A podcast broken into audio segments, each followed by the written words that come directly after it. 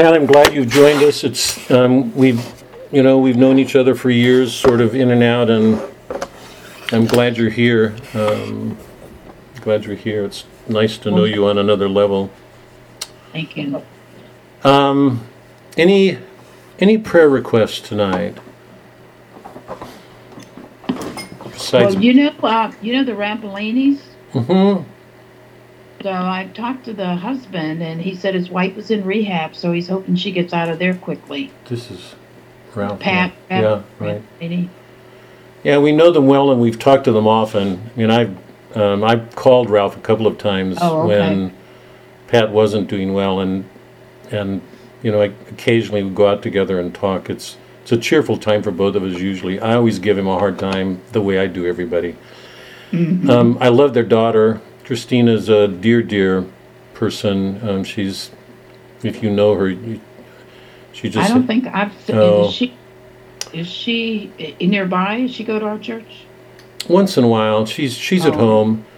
She has a some kind of a disability that makes her very, very, very shy. Um, she's working, I think, as a checker at a store right now, which I'm really glad for.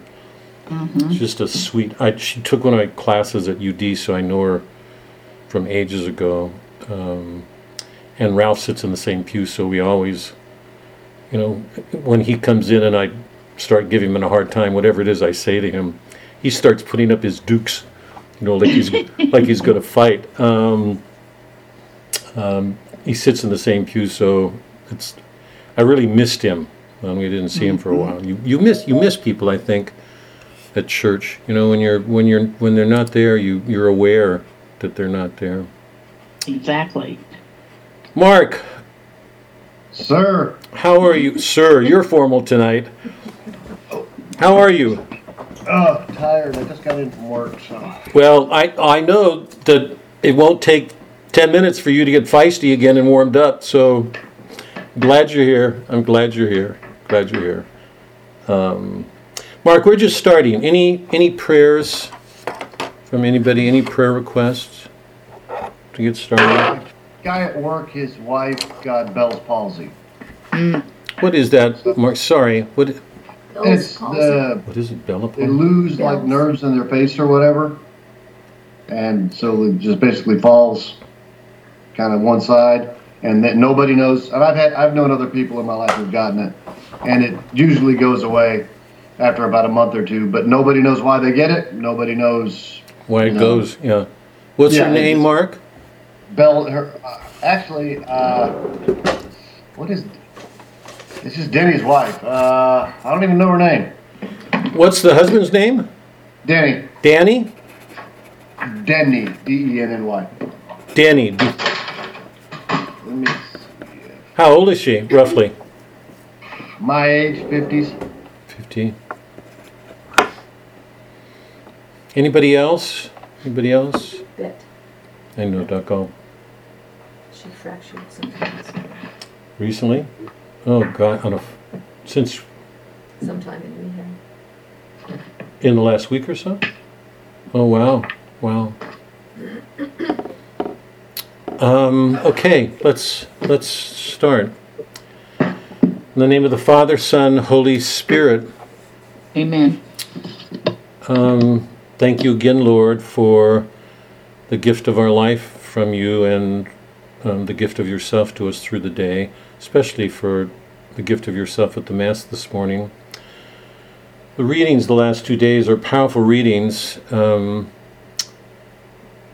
on Mass over the weekend, we had that reading from Paul in which he talks about the importance of love and makes God makes really clear that um, love is far more important than the other virtues, faith and hope. He says, without love, those are nothing. It, it just it, it just knocks me over the head every time I think about that. Anybody who wants to make faith higher than love, I don't know how they square that with that. The one thing about love, I'm trusting everybody knows this. Um, when you get to heaven, faith drops away. You're already there. What you've hoped for is there. The one thing that lasts, that's forever, is love. We have faith now because we want, we trust that something real is there, what we hope for, and hope for it. Um, um, love is our way there, but love is the one thing that is most important here and there. It, we won't be there without it. So,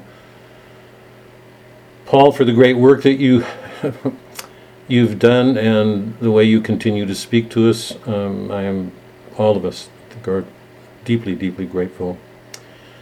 Um, the the the reading this morning was of you healing the demoniac. Um, that poor man, chains couldn't hold him. The demons were so violent. We live in a world that in which people deny violent, or I mean, demons, or hell. Those are foolish superstitions of Catholics. Um, it puts us on an edge because our belief includes things that so much of the world doesn't believe in. I ask for a strength for all of us here, for our church, but those of us who are doing this work together, um, to not be afraid of evil, to find a courage in you to face it wherever we are, um, to put our pride away so that when we deal with it, we're not getting, we're not letting ourselves get in the way of it, that we can stand up, put ourselves away, um, be with you, um, bring you um, to all that we do, in the difficulties we face, the evils we face, the love that you call us to.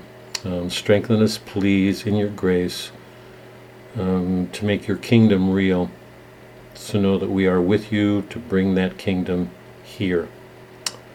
Um, so that anybody we encounter, particularly where there's opposition, c- can know that there's somebody else who stands with you and differently. Um, I ask for a special grace for this woman, the wife of Denny, um, for whatever awkwardnesses or inconvenience or suffering she's going through. Sounds like it will pass, but help her pass. More importantly, let this difficulty draw her closer to you. Um, I hope they know. I, I can't speak to this, I don't know. I hope they know that they have somebody like Mark watching out for them. Um, sometimes people make these prayers and nobody knows about them. We do. Always grateful. So continue to strengthen Mark in his heart, in his mind. Um, draw him ever closer to you and help him to bring you to the world, particularly where he's going to meet opposition. Um, we offer the, oh, um, ask a special blessing too for this friend of ours, or friend of our daughter's, an older woman named Bet. She just got through with rehab and, or was in rehab and fell again. She's a very, very old woman, and Amy lives next door to her and sort of taken her under her wing, and I think Bet's taken our daughter under her wing. And speaking as a father, I'm always grateful for that when anybody's watching out for her kids. So help Bet, be with her, comfort her. Um, next time I see her, I'll tell her to get some sense, stop falling. Um, help her to stay strong in her heart. She's got a good heart. Um, let her know your presence. We offer these prayers in your name, Christ our Lord. Amen. Okay, let's start dry salvages. um, remember that each one of the quartets has a specific location and it deals with a specific aspect of Christ. Um, it can be a still point, it can be um, the center of a changing world, it can be Christ as a healer, as a, um, as, a, um, as an image of a center around which we move.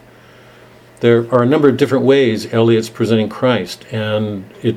I mean, one of the things that's so important about this, it, it's I think it's a help to us, is that he's he's a great poet. He's greatest poet of the 20th century. Um, this is a non-Christian, anti-Christian century age.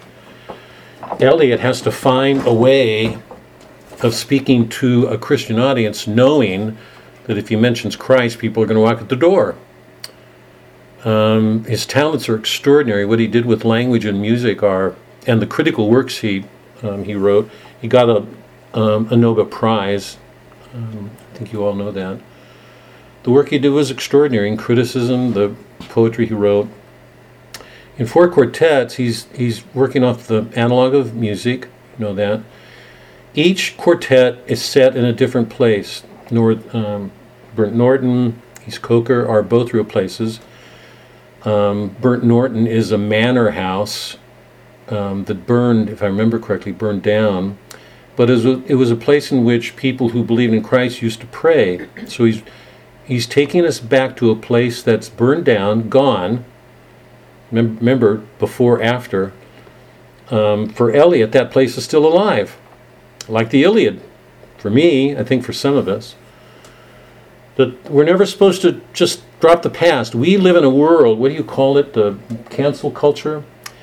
we live in a cancel culture that wants to do everything it can to remove the past because they see it as an obstacle to this new world.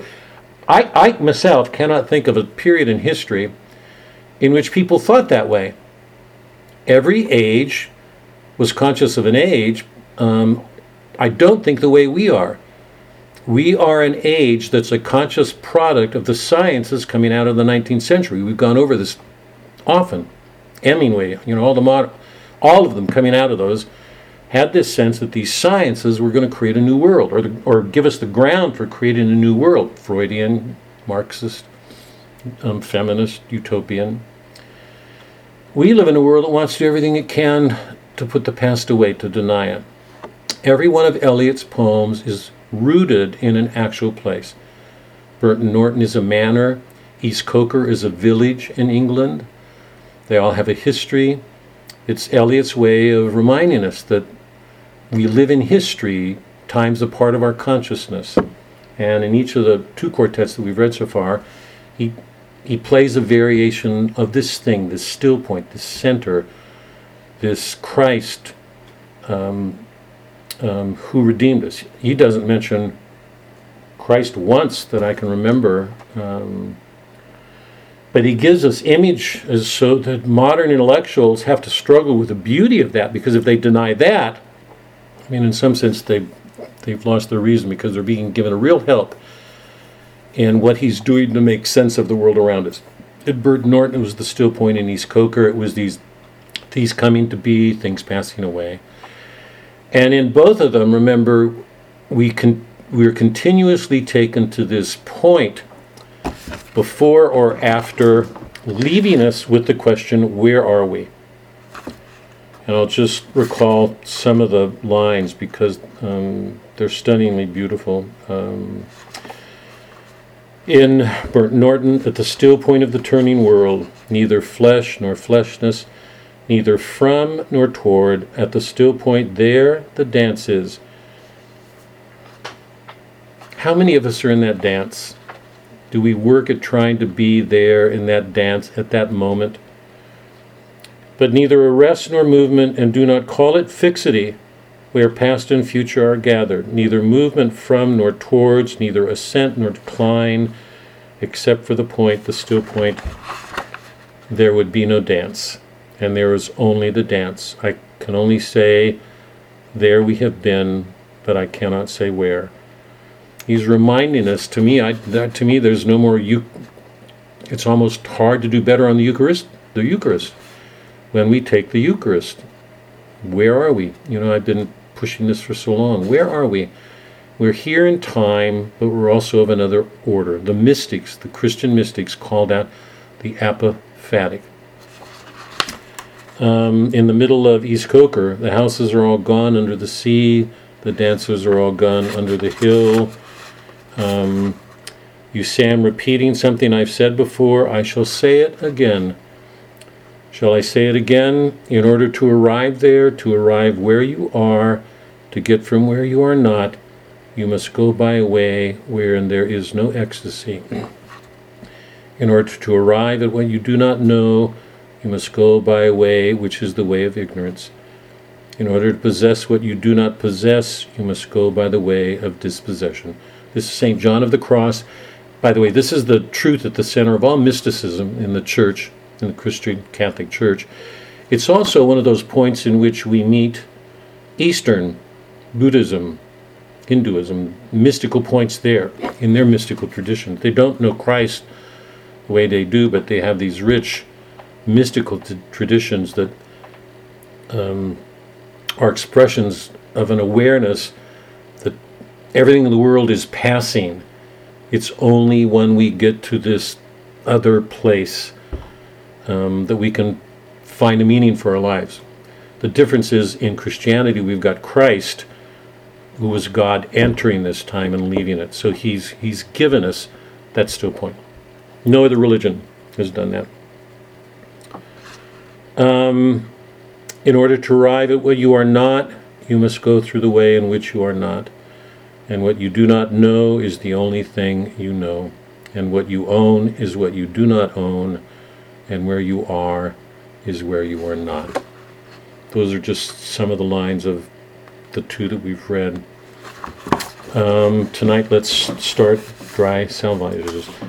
Um, the salvages um, refer to a, um, a group of rocks um, off the Massachusetts coastline.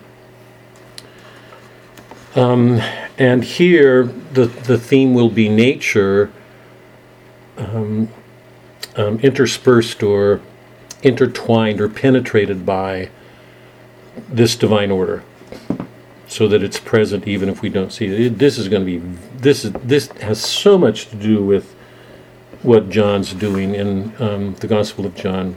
So once again, I'm glad we're doing it. Dry Salvages, the opening part.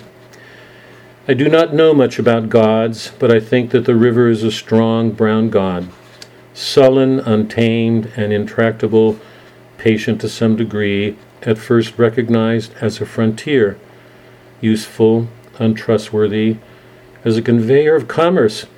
It's the way we look at everything. After Bacon, that's where the world turns. After Bacon, science has as its end mastering nature and making it serve us. We want to bring nature under our control. You know from Homer the danger of that because God made nature. Um, useful and trustworthy as conveyor commerce. Then only a problem confronting the builder of bridges. The problem once solved, the brown god is almost forgotten by the dwellers in cities. Ever, however, implacable, keeping his seasons and rages, destroyer, reminder of what men choose to forget, unhonored, unpropitiated by worshippers of the machine, but waiting, watching, and waiting. His rhythm was present in the nursery bedroom, in the rank ailanthus of the April dooryard, in the smell of grapes on the autumn table, and the evening circle in the winter gaslight. The river is within us, the sea is all about us, the sea is the land's edge also, the granite into which it reaches, the beaches where it tosses, its hints of earlier and other creation. The starfish, the horseshoe crab, the whale's backbone, the pools where it offers to our curiosity the more delicate algae, and the sea anemone. It tosses up our losses the torn seine, the shattered lobster pot, the broken oar, and the gear of foreign dead men.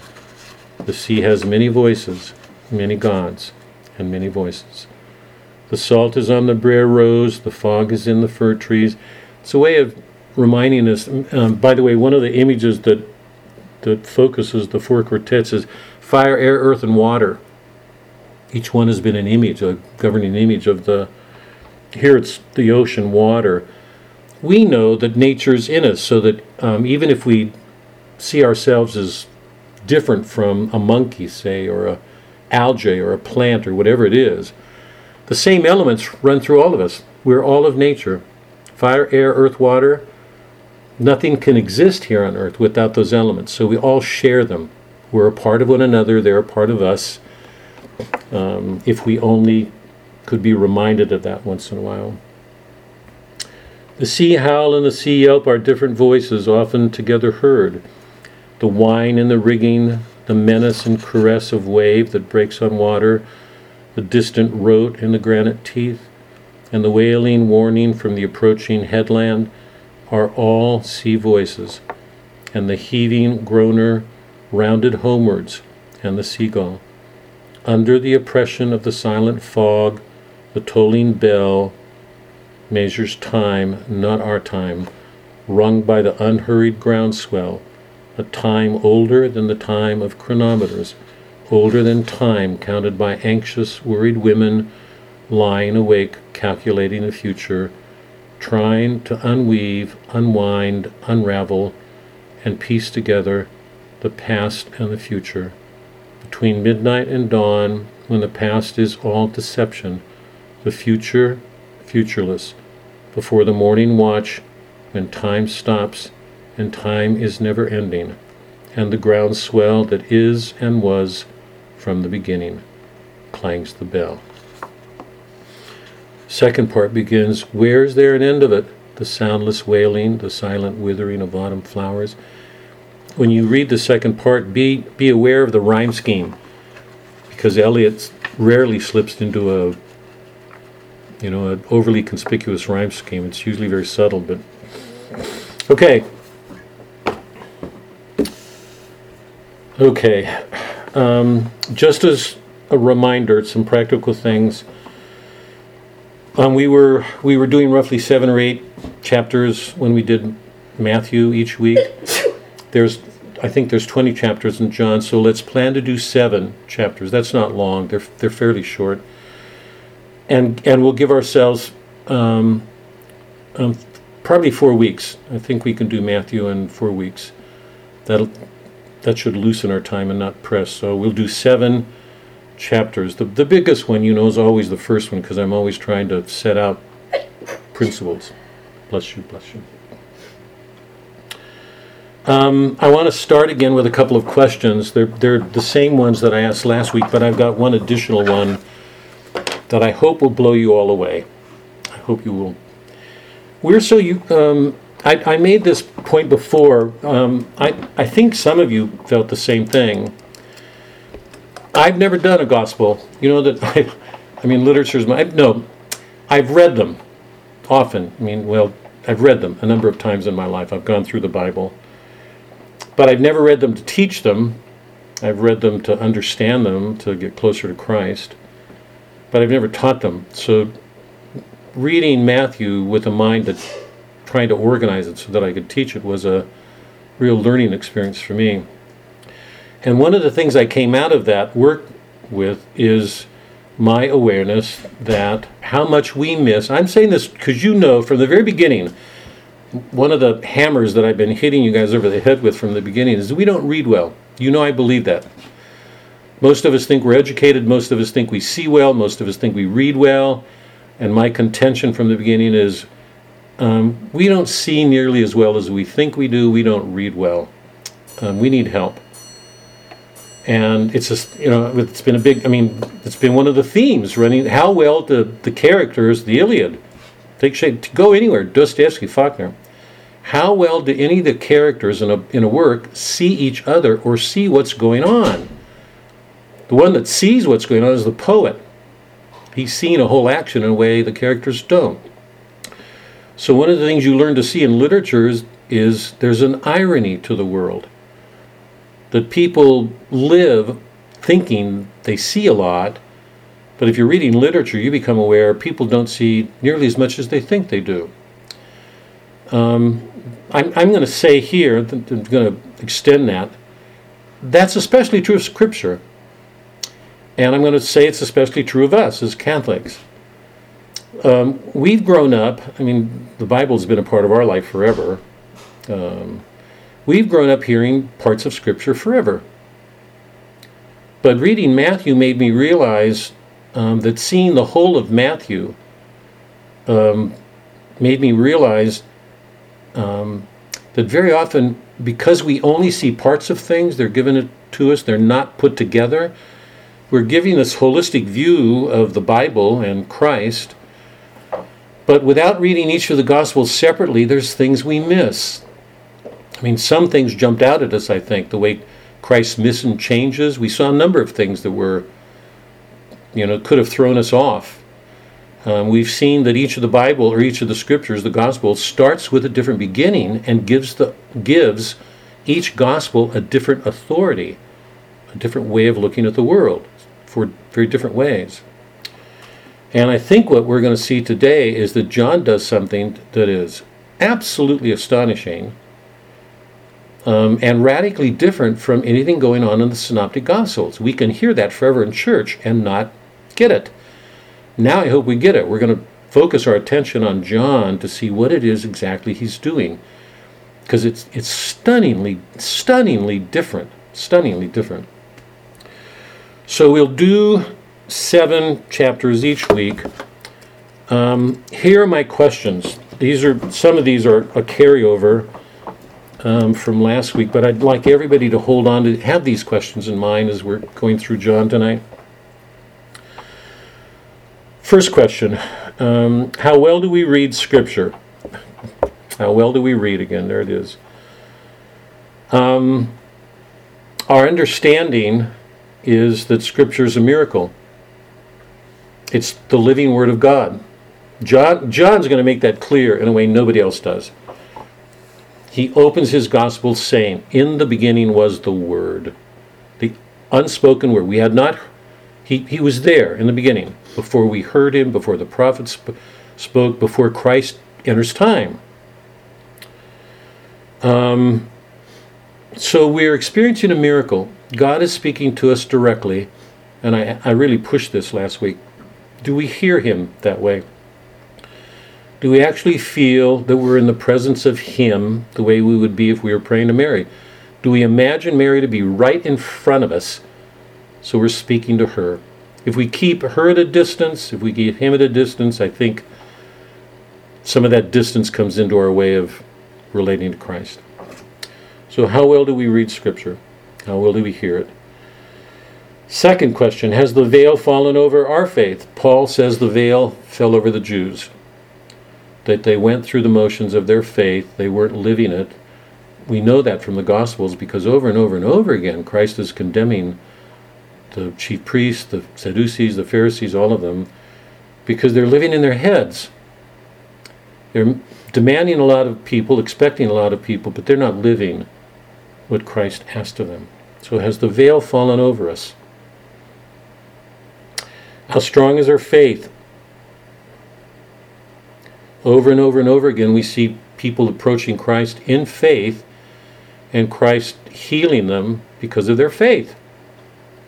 He makes it clear that without faith he can't do anything. He goes into his own town and the miracle's cut down because there, God, it's just there. What they see is this young kid grown into a man. You know, he's this, he's Joseph's son and Mary's son.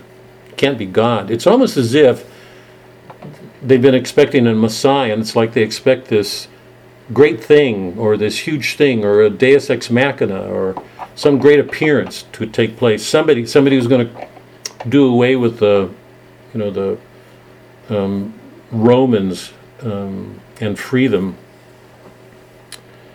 Do we take the kingdom as seriously as we should, the way Christ? One of the things we saw in Matthew that we are not going to see anywhere in John. Stunning difference. You can't go through Matthew without, I mean, in a page and not run into a parable. Almost the whole of Matthew is Christ teaching through parables. He's teaching through stories. He obviously sees the importance of literature. Again and again and again, he tells a story. And it's so clear that his, his disciples rarely get them. Um, but he's trying to give a picture of the kingdom. He knows it because he came from there. He's going to say over and over again in John and the other Gospels um, through him we know the Father. Even if the Father seems distant or remote, that distance closes with Christ. We see the Father in him. If we ever had any questions about who that Father was, some of them have got to be put to rest. Um, do we do we see the kingdom? Do we really see the Father in Christ? In John, he makes it absolutely clear he's only there because the Father sent him. In fact, to, to me, it's going to be one of the framing motifs, one of the one of the ideas that structures the whole gospel. Over and over and over again, over and over and over again, he keeps talking about himself in terms of the Father. Um, do we take the kingdom as seriously as we should? Along those lines, do we take hell as seriously as we could, can, should? Um, I didn't count the number of times that time, Christ makes it clear repeatedly in his condemnations, in the parables in which he casts people into the darkness where they're going to gnash their teeth. Um, in John, um, he's going to speak directly in terms of evil, that he's dealing with the devil, and you know that in one of the passages the people are going to accuse him of being possessed by a demon. So in that world, hell was real, or, or probably more real then than it is for us. Do we, because we live in a utopian world, uh, we do everything we can to deny a God, which means we don't look to heaven, we don't look to hell. Those, I feel like we live in, you know, in the bread of life discourses, half the Jews or a lot of the Jews are going to leave. They're described as murmuring. When Christ says, I'm the bread of life, eat me, drink me, they are so unnerved by that they, that they walk away. Do we, live? do we live in a murmuring world? Is our world, does it consist of murmuring people that we do everything we can to walk away from those things we can't control, particularly with the sciences, whatever control technology gives us over the world? Do we take hell as seriously as we should? Um, and finally, the last question that I asked that I think we ended on can we find examples of events that make Christ's three temptations understandable? The question we that I asked at the end and that we ended on, I was really glad for the discussion is do we find those temptations in the events of Matthew? It's I thought we did a good job of I mean a roughly good job. We don't have much time, but to see that that um, we face the, those same temptations, and one of the reasons they're in there is to help us understand what exactly Christ was facing and what we have to face. Do we really do we really see what those temptations are? Um, I would think that if we did, we would see we need Christ more than we do because He faced them. Um, so here's my last question, and it goes to the end of my notes if you got them. Here's what I'd like to ask everybody. I mean, this is where I'd like everybody's focus tonight because it's it's it's going to be the focus of my concern tonight. Um, if we set if we set all the um, events, all of the passages from the chapters from John that we've read tonight, if we set them against the events that took place in Matthew, that Matthew describes, what do we learn about the way John sees those events? He, he does something none of the synoptic gospels, the gospel writers do. Not Matthew, not Mark, not Luke. He's doing something radically different. If we set his passages next to the passages from Matthew, what do we learn about the, the way we see Christ through John? Because I'm going to argue we see a dimension of Christ that we do not see in the synoptics. John is presenting things to help us see Christ in a different way. Can we name it? Do we see it? Okay. Um, okay. Let's, if you can just keep those. Um, I'll come to that and, and try to bring some clarity on it in just a minute in the rest of the outline. But let me let me stop. Any everybody got those questions? Anybody have questions about those questions?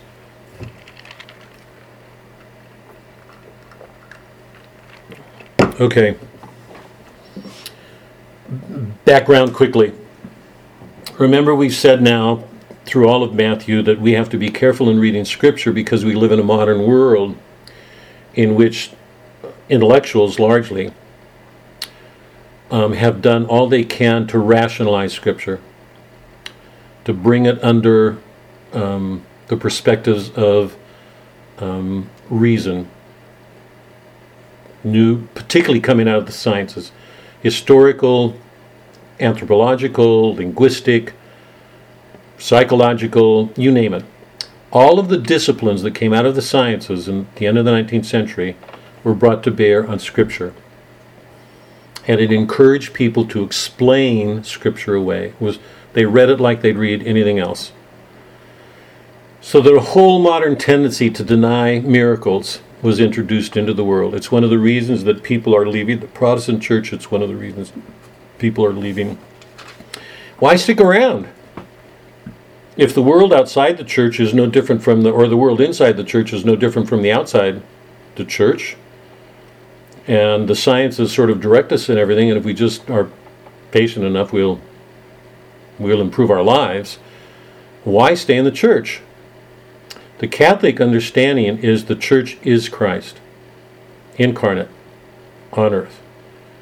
The two principal parts of the Mass are the, the Word, the liturgy of the Word, the liturgy of the Eucharist. And both of them are one. The Word is living, so is the Eucharist. That's absolutely anathema to the world. Because both of them rest on miracles the belief that God is speaking to us now, the belief that He is actually present, the real presence in the Eucharist. The, the, the world makes no place for those sorts of things. So, um, we have to be careful in the way we read Scripture. Two revolutions took place. We've already gone through this. The Protestant Revolution had one had an, had the effect of of making our approaches to Bible um, subjective. Whatever I want it to mean, it means, and relative. That people can have different opinions, and the fact that they contradict each other means nothing. So, both of those qualities, subjectivism and relativism, have entered into not only our larger mindset, the way we look at everything in the world, but the way we read Scripture. So, the, the reconciliation between faith and reason has broken down. We're the only institution holding those two things together.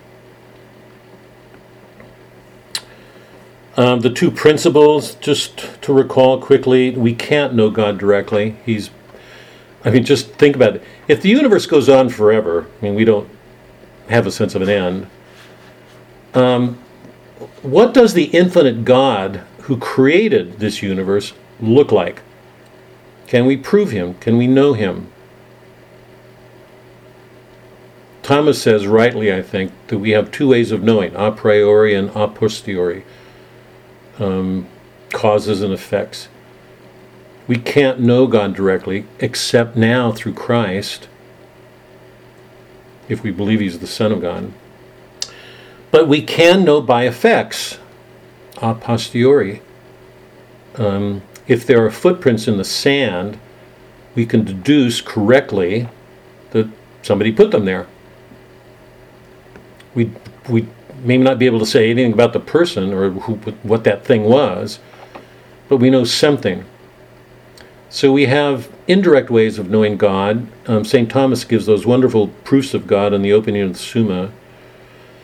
We can know him in other ways too. I mean, lots of thinkers have come up with other ways of knowing him, but we can't know him directly. The only way we can know him directly is through Christ.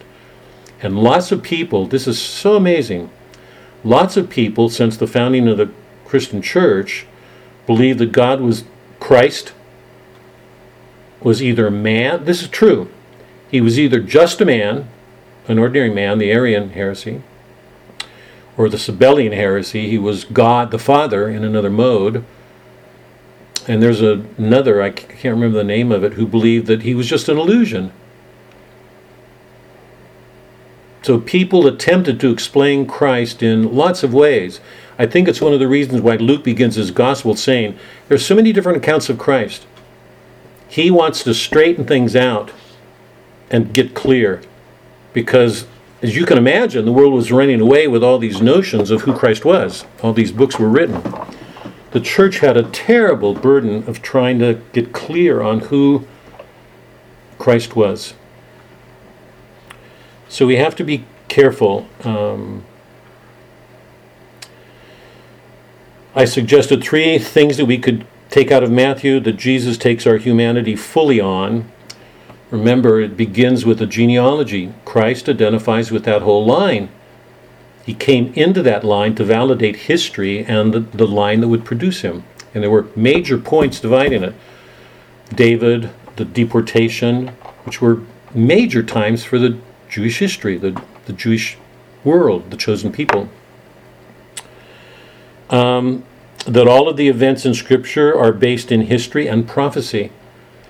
Each one of the gospel, or the first three, the synoptic, start with an actual historical event and a prophecy. Matthew starts with the genealogy and the prophecy surrounding John, the birth of John and Jesus. Um, I'll get to the others in a second. And the third is that one of the things we take away from Matthew is that he is his gospel is the living word.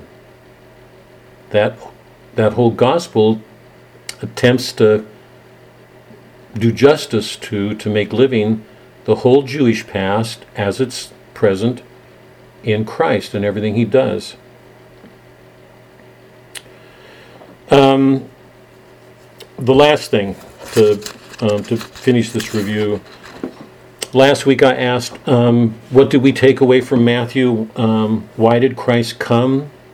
If we read the gospel, what can we say about him? I had a number of things. He makes clear that he um, came to help all people attain their salvation. We had lost our way from from God. We can't. We couldn't get back to Him on our own. He had to come um, to answer for our sins, to become a Lamb of God, to be the sacrificial, to answer our injustice, to give satisfaction for that crime. An offering had to be made, and we couldn't make it because it was against God. So He came to help all people attain their salvation. It was a gift from the Father through His Son and the Spirit. He came for sinners. He came specifically at the, as we saw in Matthew, for the house the chosen people. But what we saw in Matthew over the course of time is that um, Christ found himself being drawn into a Gentile world and moving out to it. Love, he could not resist love. The violent bear it away. Those people take it by force. That was that reading of Matthew. God, Christ, could not deny the love of other people. The Canaanite woman, to me, is one of the most stunning in all of Scripture. You know, um, how did how did he put it? Even the servants eat the crumbs of the, you know, Fall from the table. the dogs eat the crumbs. Fall from the table. How could Christ refuse that woman with with such a love? Um, he came to remind people to follow his father's commandments because the whole Jewish tradition had become overlaid, trapped inside of all of these accretions, these things that added up, that got them farther and farther away from the Father and the commandments. Um, he kept warning us to be on guard, not to be led by false teachers. Um, because he said, remember that um, sheep are often um, wolves in sheep's clothing. That that that you have to be careful. I mean, the priesthood, popes, ourselves, we have to be careful of each other. Um, there's that. What is those lines? To be like the serpent, to be as wise as the serpent, serpent as gentle as the dove. He's asking us to put our innocence away. We're supposed to be on. The, the words of the church are vigilant. We are supposed to be on guard because evil's all around. Just where we think we've got control of things, it's probably where something's going on. We need to be careful about. He also makes it clear that if people are going to do these things, if they're going to follow him, they have to understand what he's doing, who he is. He takes pains everywhere, everywhere, particularly with his disciples, to help them understand what he's doing, because so often they don't get it. They only partially get it. They part they partially misread a lot. Um, so he does a lot of teaching. He's using stories constantly to help them understand. And he asks people to be perfect. He begins his ministry by calling people to repentance, and towards the end, he um, he asks them to be perfect. He wants to make the kingdom absolutely clear. He wants us to be very clear that hell is real. And at the very end of Matthew, he, he commands everybody to go out, to convert, to do um, an evangelizing work, to bring Christ to the world. That's our command. It's like Jonah. We have to go to a world that's not going to, likely not going to like us. And he says, um, teaching them to observe all that I have commanded you to believe in him is absolutely crucial. He says um, to observe all that he taught them. He doesn't say just believe, although it's clear that he makes that the condition. Those who believe in him will have life. Here at the end, he says, Do all that I've taught you to observe, which means all of it. Do we have to do all those things?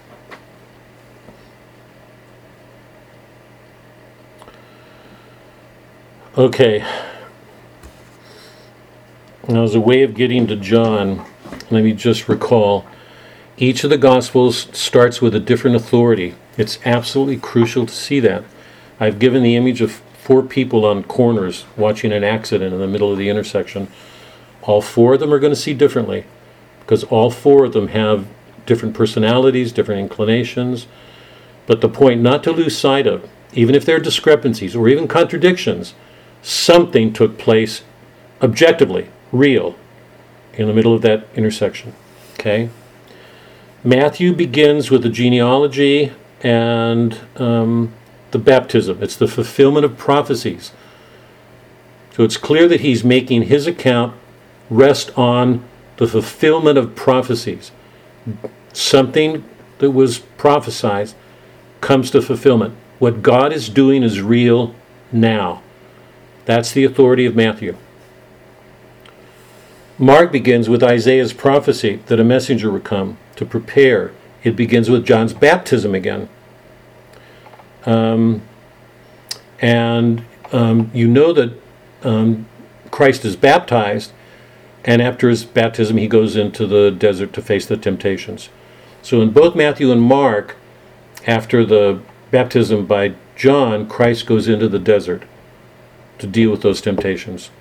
So that's and just so that's in a sense the beginning of his ministry. He faces those and then begins actively to do what he does with us. Luke begins with that wonderful account, um, and I just want to read it because it always I so enjoy it. Inasmuch as many have undertaken to complete a narrative of the things which have been accomplished among us, just as they were delivered to us by those who from the beginning were eyewitnesses and ministers of the word, it seemed good to me also, having followed all things closely for some time past, to write an ordinary account for you, most excellent Theophilus, that you may know the truth concerning the things of which you have been informed. And he goes to the um, the prophetic experience Zechariah has with the angel coming to him, telling them that um, they will conceive a child. It will be John and shortly after that, um, the birth of Christ. But I want to um, I want to read I want to end this opening sort of overview of what we're doing by going back to Luke. Um, um, it was actually the reading when it was in the readings this last weekend, I think. Um, so after this beginning, when John or when Christ is baptized by John, that's the historic mark that's central to those. Jesus um, begins his ministry. Um, in Luke 4, and Jesus, full of the Holy Spirit, returned from the Jordan and was led by the Spirit for 40 days in the desert. He faces the temptation. Afterwards, he returns to Galilee, and this is what happens. You all know this. Comes to Nazareth where he'd been brought up. He went to the synagogue. He stood up. He was handed this book, and he turns to the turns to Isaiah. He opened the book and found the place where it was written. This is stunning. The Spirit of the Lord is upon me, because he has anointed me to preach good news to the poor.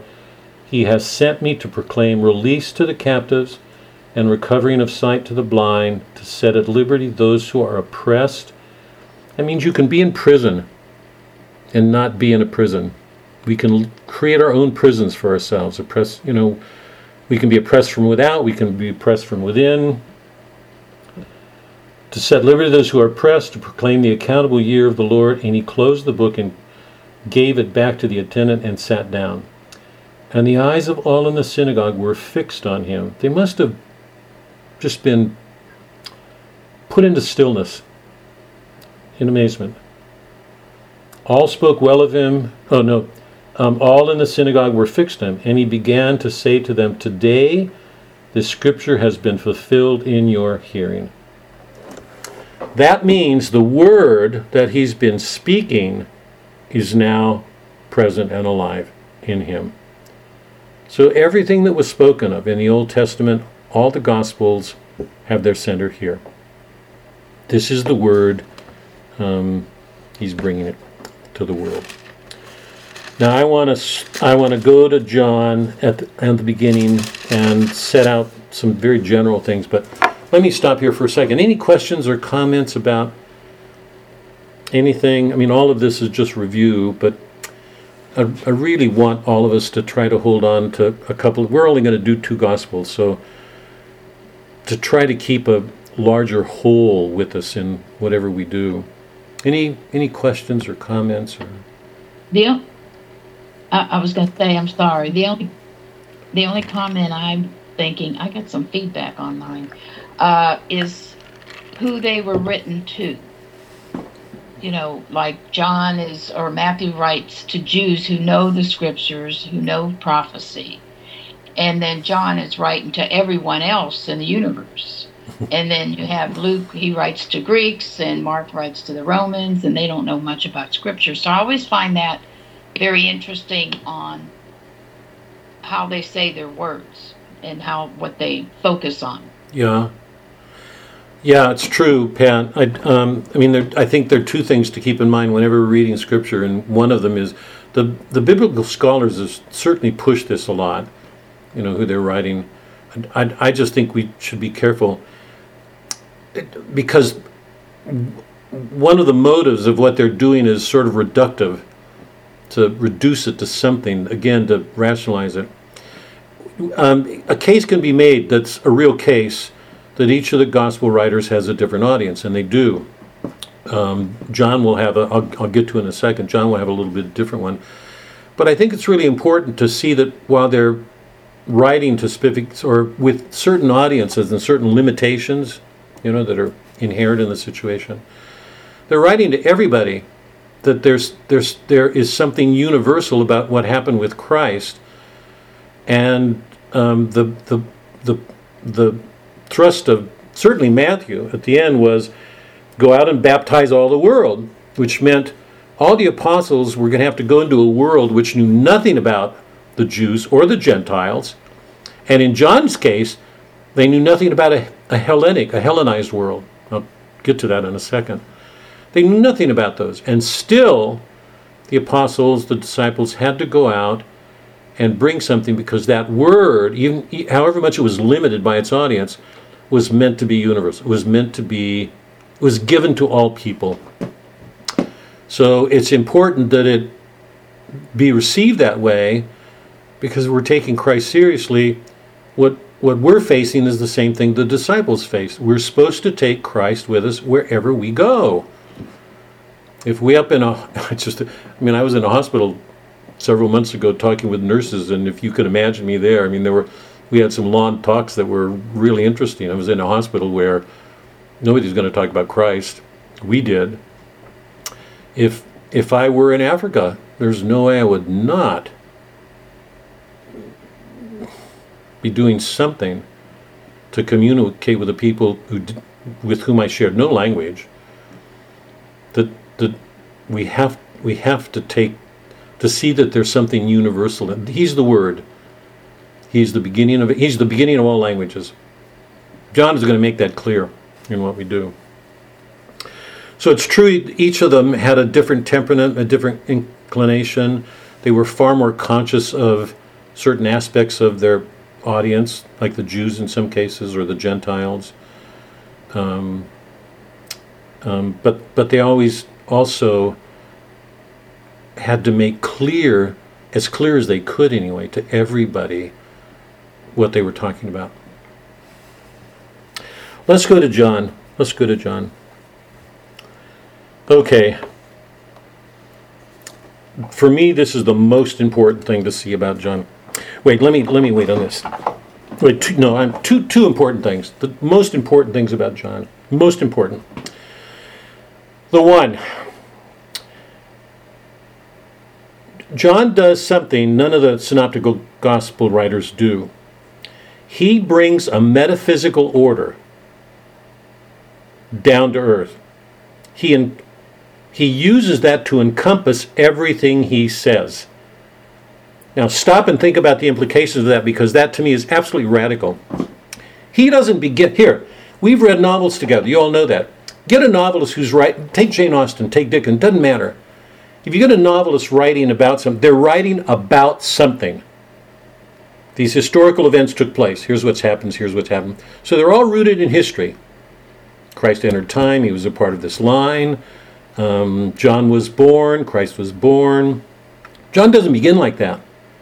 John begins, in the beginning was the Word, and the Word was with God, and the Word was God. He doesn't start in history, he starts in a metaphysical condition. In the beginning was God, and his Son was one with him. He was God, he was the Word. So, in some sense, I mean, to put it as clearly as I can, I mean, you know, I've gone through the Trinity. Christ is the Father's concept. If the Father conceives of himself, that concept is Christ. The love between them is the Spirit. That's the Trinity. Here, John is saying the Word is God's speaking of Himself. He's God, He's the Word. It's like everything that's intelligible, God is Him. So he doesn't begin in a historical event. He begins with a metaphysical event. He takes us to an ontological realm and he, and he makes clear that he's going to encompass everything in that, and we're expected to follow him. Now, the implications of that are going to be extraordinary when we go through the gospel. So, John is beginning with something. So, Pat, to go to your. John is beginning with something the Greeks would have, or educated Greeks. John is beginning with something the, an educated Greek would have known. We knew this from Homer and the Greek poets that we read, Sophocles and Aeschylus and all of them, Plato, Aristotle what they called a logos.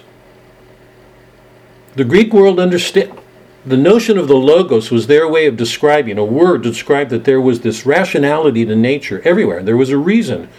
There was an intelligibility, some meaning in every. It could be a flower, it could be a tree. You know that in the Greek world, a, a tree had to possess a god. The Druids and the seas were named by gods and goddesses, and because God was everywhere everything in nature had meaning and it was vital. There was a divine aspect to it. They called that the Logos. They didn't understand Christ, but they had intimations of him. We've been dealing with since we started with the Iliad. There are these intimations of Christ everywhere in nature. In a scientific world, the, the tendency to look at, at the world is in terms of abstractions, see things in terms of atoms or forces interacting, but there's not a God there. So the difference between a pagan world and a modern world is radical. But John does not begin in a historical event. And he lines up his description of God with light, a light that came in to deal with the darkness, and the darkness won't overcome it. So one of its identifying qualities is light. That is, this is the unapproachable light of the Father. He to look on the face of God. I mean, remember the pagans who tried to do that got burnt to a crisp. It's only through a cross, it's only by virtue of doing something with the help of the sacraments that we can approach God. He's identified with light, he's identified with the power of purification, and he's identified um, as the sacrificial lamb. Because after he baptizes Christ, the very next day, Christ is walking by him and he says, There goes the Lamb of God. How did John say that? How did he know that? He doesn't call him Jesus, he doesn't call him Christ. He says, There's the Lamb of God. That's the paschal sacrifice. How did he know that? That that creature, that human being, that man walking, was going to be the means of salvation. Everything that John said made clear he had a sense of this ontological condition. Um, he came after me, he existed before me, he was before me, I'm not fit to tie his shoes, I baptize with water, he's going to baptize with the Spirit. That comes from God. Everything that John said makes clear that a metaphysical order has entered nature through this person. So everything that he presents is sort of enveloped, infused with this divine order. It's one of the reasons, and here's where, just hold on, Mark, hold on. I'm going to, Mark, just hold on to yourself for a while. It's one of the reasons why Christ, in this, I mean, set, set, set Matthew, for example. Set Matthew next to this. You almost cannot read a chapter in John, or at least in the first chapters that we're doing. You'll find it runs through it. You cannot find him talking about anything except in terms of the Father. Why does he keep bringing the Father into his discussion? He's not teaching by parables, he doesn't do that. Everything he does is framed in terms of his Father, this other order. So everything John is doing is is showing. I mean, to go to your point, I don't want to overstress it, Pat, but it shows a Hellenic grasp of what one of the legacies of the Greek world to us was this metaphysics from Plato and Aristotle. That there's this metaphysical order, this logos that permeates the world. So the most important thing in approaching John is that we see that what he's doing at the beginning radically colors everything he does afterwards. We'll see it once we get into it. We're going to be there just a minute. So it so he's identified with the light. Darkness will not overcome it. Um, he's a source and power for purification. He's the he's the Lamb of God. Um, this is Act One, line thirty-five. The next day again, John was standing with two of his disciples. He looked at Jesus as he walked and said, "Behold, the Lamb of God." It's just after the baptism. And repeatedly in John, we we I don't remember the word miracle, and I may have just, but he constantly uses the word signs. That there are these constant signs. And it's clear from the way that he uses them that signs make manifest a miracle, a miraculous order entering nature. And what we see in these signs is God is at work. He, once again, it's not like a tsunami, tsunami force or a deus ex machina. It's God entering the human order and working with it in a way that's that brings to fulfillment something in the human order. So, example, for example, the first sign occurs when he goes to the wedding feast, and Mary says they have no wine, and he he transforms the water into wine. So he takes a natural thing like water and he doesn't make it something that we're not going to another planet, we're not in a fictional world. He produces something of this order that's this great blossoming or super addition to keep this thing in nature but make it something glorious like wine. Um, if, if you got my notes, you know that two of the organizing principles of John is that um, Christ performs all these signs. I, if you've got my notes, you've got a list of them. I think there's seven there. Um, I've, I've got to watch as I go on because I'm I'm trying to stay current with you guys. I'm um, so we'll see as we go along. And the other thing to keep in mind is that repeatedly through John, we keep getting Christ, talking about it in terms that remind us of the Father. When the Father says, I am that am. when Yahweh names himself in the Old Testament, he says, I am that am. He's being itself. He's uncreated being. He is. And Christ keeps speaking of himself in terms of I am. I am this, I am, I am. Um, he, he says he was um, he came after David and he was I am before him. So to situate in him time is always difficult because while he's in time, he's also something more. He's that still point. He's God incarnate here. Um, okay, let me let me stop. Doug, you had something. Go ahead. I just wanted to, sometimes I get confused listening to you. If, if you say John the Baptist and John the Evangelist, they're two different people, Yeah. and you've got them, Does everybody does eh, I- is is everybody okay on that? That that there's John the Baptist who begins all of this historically, but John the Evangelist who's writing about John the Baptist and all that begins with John and Christ with the baptism and all that Christ goes on to do. Mm-hmm. Okay, let me let me um, go where I would and um, um, I want to just briefly recount the episodes without going into them. Okay, just uh, give a summary view up one through seven. In chapter one, we've got a prologue to all of John. We've got John's description of the Word and its identification with light um, and the power of it. And here, in fact, let me read it to, to get it out. I'm going to read the whole of the prologue just to establish this, okay?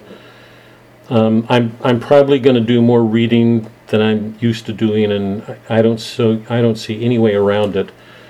Um, if you can hold off questions for a bit, let me try to get through some things. did you get back to Mark? The beginning of John. In the beginning was the Word, and the Word was with God, and the Word was God.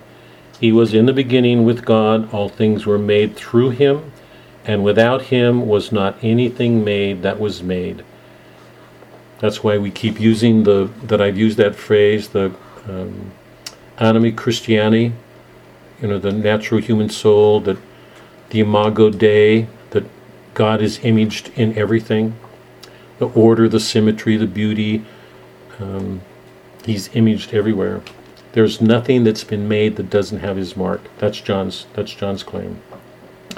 In him was life, and the life was the light of men, and the light shines in the darkness, and the darkness has not overcome it. There was a man sent from God whose name was John. He came for testimony to bear witness to the light, that all might believe through him. He was not the light but came to bear witness to the light. The true light that enlightens every man was coming into the world. So he is the light, the way. He is to help us see. It's as if we're living in darkness and we need him. He was in the world, and the world was made through him, yet the world knew him not. He came to his own home, and his own people received him not.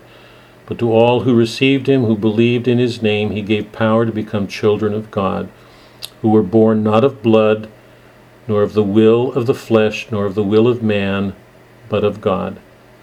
And the Word became flesh and dwelt among us, full of grace and truth. We have beheld his glory, glory as of the only Son from the Father. John bore witness to him and cried, John the Baptist, This was he of whom I said, He who comes after me ranks before me, for he was before me. It reminds me of Isaiah. He knows all of this before it happens. Where did the knowledge come from? He who comes after me ranks before me, for he was before me, and from his fullness have we all received grace upon grace. For the law was given through Moses, grace and truth came through Jesus Christ. No one has ever seen God, the only Son, who is the only Son, is not two, who is in the bosom of the Father, he has made him known. goes to the prophet um, when people are, or goes, sorry, to John the Baptist, people coming to him asking, Are they, see Elijah? Who is he? He describes himself in turning in terms of Christ again.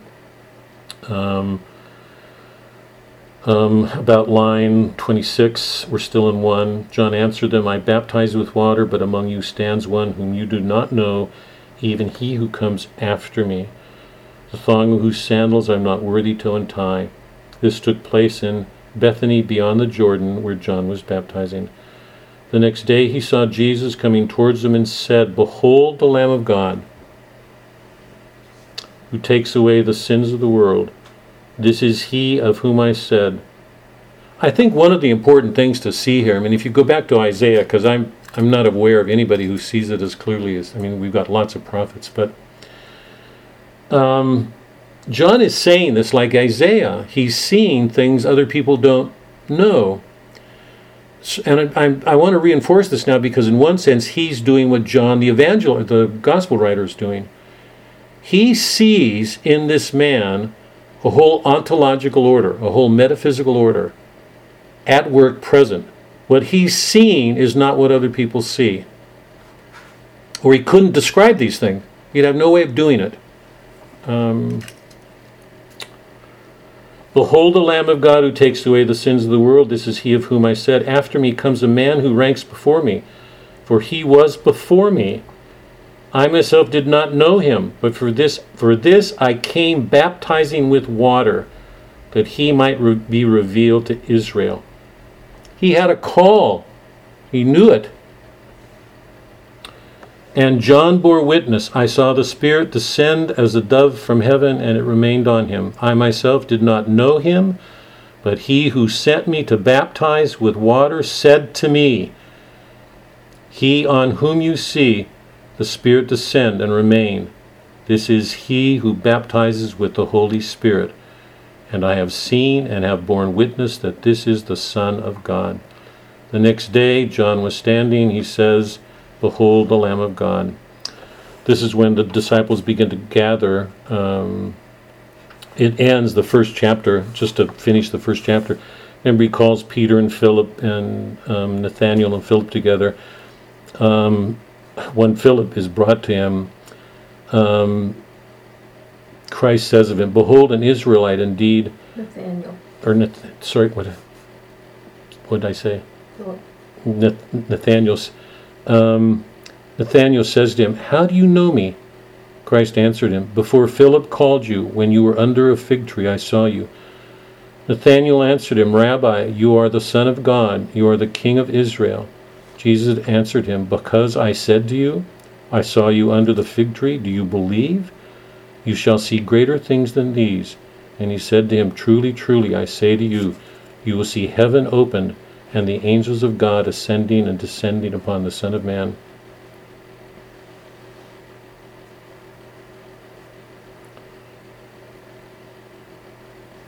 Strange things are happening here. Some of these people see more than others. And I hope that's clear. It says we all have eyes, we all look the same, we're all humans. Um, um, but we're seeing different powers of perception that there's there is another world, another metaphysical dimension that's at work, um, and that some people see. Okay, let me stop. This is the that's the opening, and I, I hold on to that opening because I'm going to come back to it in a minute. Chapter two, he goes to Cana and performs the miracle of turning the water into wine. In chapter three, Nicodemus comes and asks him, because he's this is Nicodemus, it's a Roman centurion, I think. He asks Christ how he can do all these things that he's heard about.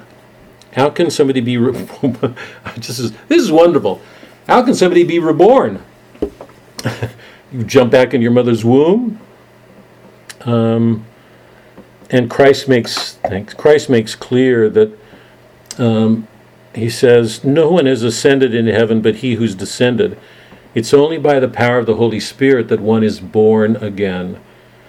So he makes clear that there is a transcendent spirit working in humans to help them do things that the spirit on earth can't. As Moses lifted up the serpent, the Son of Man may be lifted up, that whoever believes will have eternal life. Um, in chapter 4, um, as the Pharisee forces are starting to gather around him, he leaves. He meets with a Samaritan woman you all know. He asks for a drink, and he makes clear to her that um, who he is. And before he leaves, he um, he he lets it be known to her that he knows about her five husbands, and she's shocked. And then she realizes that she's in the presence of this person who says he's the living springs of water. He will give her um, eternal water. She goes into the village and she talks about what she's just experienced, and she says, Can this be the Christ? And people began to believe. I want to read this just because I want to try to take advantage of this before we settle on the questions that I have. Um, after this episode, when they learn what had happened with the woman, they're returning with food because they'd gone into the city to get food. This is Act 4, scene about verse 30, 31 or so. They bring the food back and they say, Rabbi, eat. But he said to them, I have food to eat of which you do not know. So the disciples said to one another, Has anyone brought him food? Jesus said to them, My food is to do the will of him who sent me, and to accomplish his work. Do you not say there are yet four months when comes the harvest? I tell you, lift up your eyes and see how the fields are already white for harvest. These men are looking around and they're seeing what they ordinarily see, and he's saying, Look around. Lift up your eyes and see how the harvest, the fields are already white for harvest. He who reaps receives wages and gathers fruit for eternal life, so that sower and reaper may rejoice together.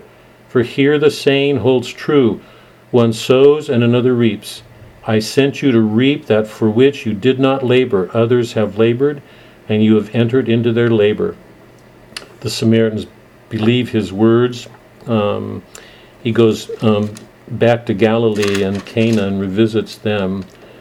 And this is when the official comes to him and says that his son is dying. Can you heal him?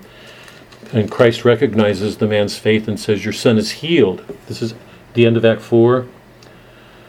Um, as the man was returning, his servants met him and told him that his son was living. So he asked them the hour when he began to mend, and they said to him, Yesterday at the seventh hour the fever left him. The father knew that was the hour when Jesus had said to him, Your son will live. And he himself believed, and all his household. That was now the second sign that Jesus did when he'd come from Judea to Galilee. So that's chapter 4. In chapter 5, he heals the man at the Bethesda pool, remember? He lets everybody to know that the hour is coming. Um, and he says to the people, I think this is a crucial passage, this is in 5, about line. Um, oh, 36. He makes clear about line 25 Truly, truly, I say to you, the hour is coming, he will be gone for as the Father has life in himself, so he has granted the Son also to have life in himself. He goes on, Do not marvel at this, for the hour is coming. He said, um, When all the tombs will open, I can do nothing on my own. He says he's here to bear witness to his Father. Line 36 But the testimony which I have is greater than that of John. For the works which the Father has granted me to accomplish, these very works which I am doing, bear me witness that the Father has sent me, and the Father who sent me has himself borne witness to me. His voice you have never heard, his form you have never seen, and you do not have his word abiding in you, for you do not believe him whom he has sent. You search the scriptures. Remember, I mean, it was a it was a consistent theme of Matthew, the, the traditions, the way they read scripture, but they misread it all the time. You search the scriptures because you think that in them you have eternal life. And it, sola scriptura, coming out of the Reformation. It's they that bear witness to me, yet you refuse to come to me that you may have life. I do not receive glory from men, but I know that you have not the love of God within you. I have come in my Father's name, and you do not receive me. Go down. How can you believe who receive glory from one another and do not seek the glory that comes um, from the only God? Do not think that I shall accuse you to the Father. It is Moses who accuses you. If you believe in Moses, you would believe me, for he wrote of me. That if you do not believe his writings, how you believe my words? Be- six begins after this Jesus went to the other side of Galilee. A multitude followed him because they saw the signs which he did on those who were. Um,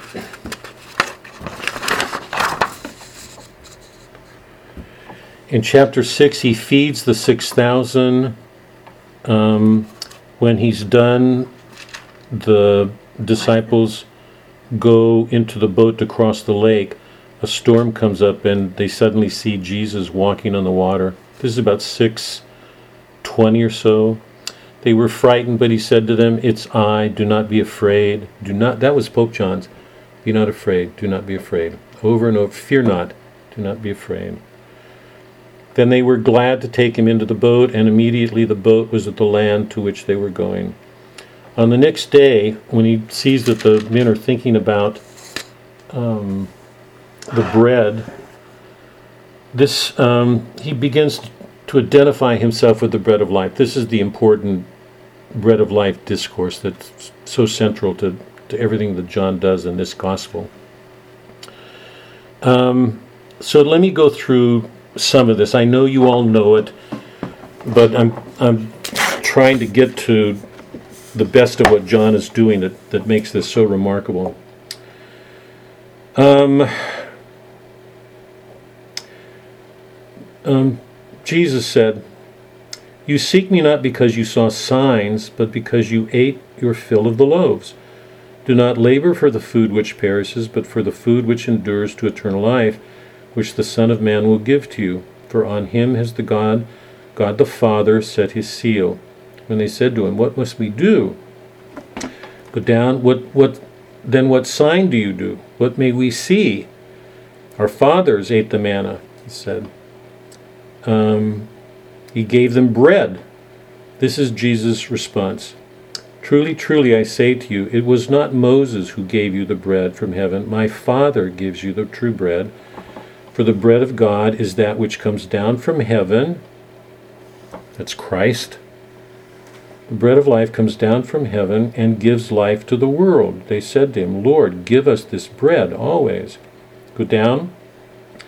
All that the Father gives me will come to me, and him who comes to me I will not cast out. For I have come down from heaven not to do my own will, but the will of him who sent me. And this is the will of him who sent me, that I should lose nothing of all that he has given me, but raise it up at the last day. The Father is the creation through Christ. These are we're all his children. He wants to lose no one. It is the will of him who sent me that I should lose nothing of all that he has given me, but raise it up at the last day. For this is the will of my Father, that everyone who sees the Son and believes in him should have eternal life. That's a condition of returning. I will raise him up at the end. The Jews murmur against this. Um, he answers them Go down, do not murmur among yourselves. No one can come to me unless the Father who sent me draws him. And I will raise him up on the last day. It's written in the prophets, and they shall all be taught by God. Everyone who's heard and learned from the Father comes to me. Go down, truly, truly, I say to ye, he who believes has eternal life. I am the bread of life. Your fathers ate the manna in the wilderness, and they died. This is the bread which comes down from heaven, that a man may eat of it and not die. I am the living bread which came down from heaven. If anyone eats of this bread, he will live forever. And the bread which I shall give for the life of the world is my flesh. The Jews then disputed among themselves, saying, How can this man give us this flesh to eat? You can imagine they're horrified at that. He says, Unless you eat the flesh of the Son of Man and drink his blood, you will have no life in you. He who eats my flesh and drinks my blood has, has eternal life, and I will raise him up. This is in the synagogue. This is a year before the Last Supper. This is all taking place a year away. Um, the disciples are responding and they say, This is a hard saying. Who can hear it? Because you know that to eat blood or was an, um, a sacrilege, it was an outrage. So, hearing these things, they're shaken and they walk away. Um, um, for Jesus knew from the first those who were that did not believe and who it was that should betray him. And he said, This is why I told you that no one can come to me unless it's granted him by the Father. After this, many of the disciples drew back and no longer went about with him. Jesus said to the twelve, Will you also go? And Simon says, um, Lord, to whom shall we go? You have the words of eternal life. And they believe. The last chapter, um, this is when they return to Judea. Christ knows that, that the, the, the circle of, of the priest and, and um, um, the Pharisees are, it's closing in around him. Um, he tells his disciples to attend the feast of the tabernacle, and um, he comes and says, "This is about. This is in seven now. My time has not yet come, but your time is always here." He's saying this to the disciples. The world cannot hate you, but it hates me because I testify of it that its works are evil. Go to the feast yourselves, he says he's not. He goes to the temple and um, teaches, um, and he says about line 22 Moses gave you circumcision, not fathers, or not that, not that it's from Moses, but from the fathers, and you circumcise a man upon the Sabbath. If on the Sabbath the man receives circumcision, so that the law of Moses may be not may be, not be broken, are you angry with me because on the Sabbath I made a man's whole body well? Do not judge by appearances, but judge with right judgment.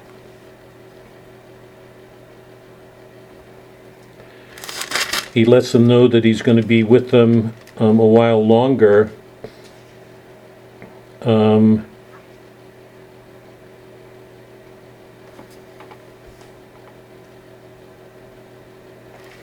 this is about 7:30. He says, um, On the last day of the feast, the great day, this is of the same feast, he stands up in the temple, proclaims, If anyone thirst, let him come to me and drink. He who believes in me, as the scripture has said, out of his heart shall flow rivers of living water. And this he said about the Spirit, which those who believed in him were to receive, for as yet the Spirit had not been given, because Jesus was not glorified. Now let me stop. So this is roughly a summary of all that takes place from 1 to 7. We don't get a lot of episodes um, showing Christ healing. We don't get a lot of episodes with his teaching. Um, what do we get? So here's my question, and I'd, I'd, I'd like to just open it generally. I've, I've got some passage, specific passages I want to go to. What's John doing that's so different from what this is seven chapters? I would venture to say I'd, I could be I make a bet with Mark, I'll probably lose more money already um, than I already have. But um, I venture to say that in the first seven chapters of Matthew, we'd get um, numerous descriptions of miracles and parables and close to that. What's John different? How, what's doing? What is John doing that's different? And why is it important?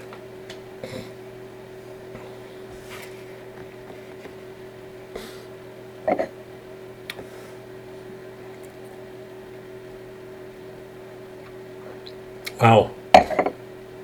No. Pat, do you have any? You look very, very thoughtful. Pat, are you there?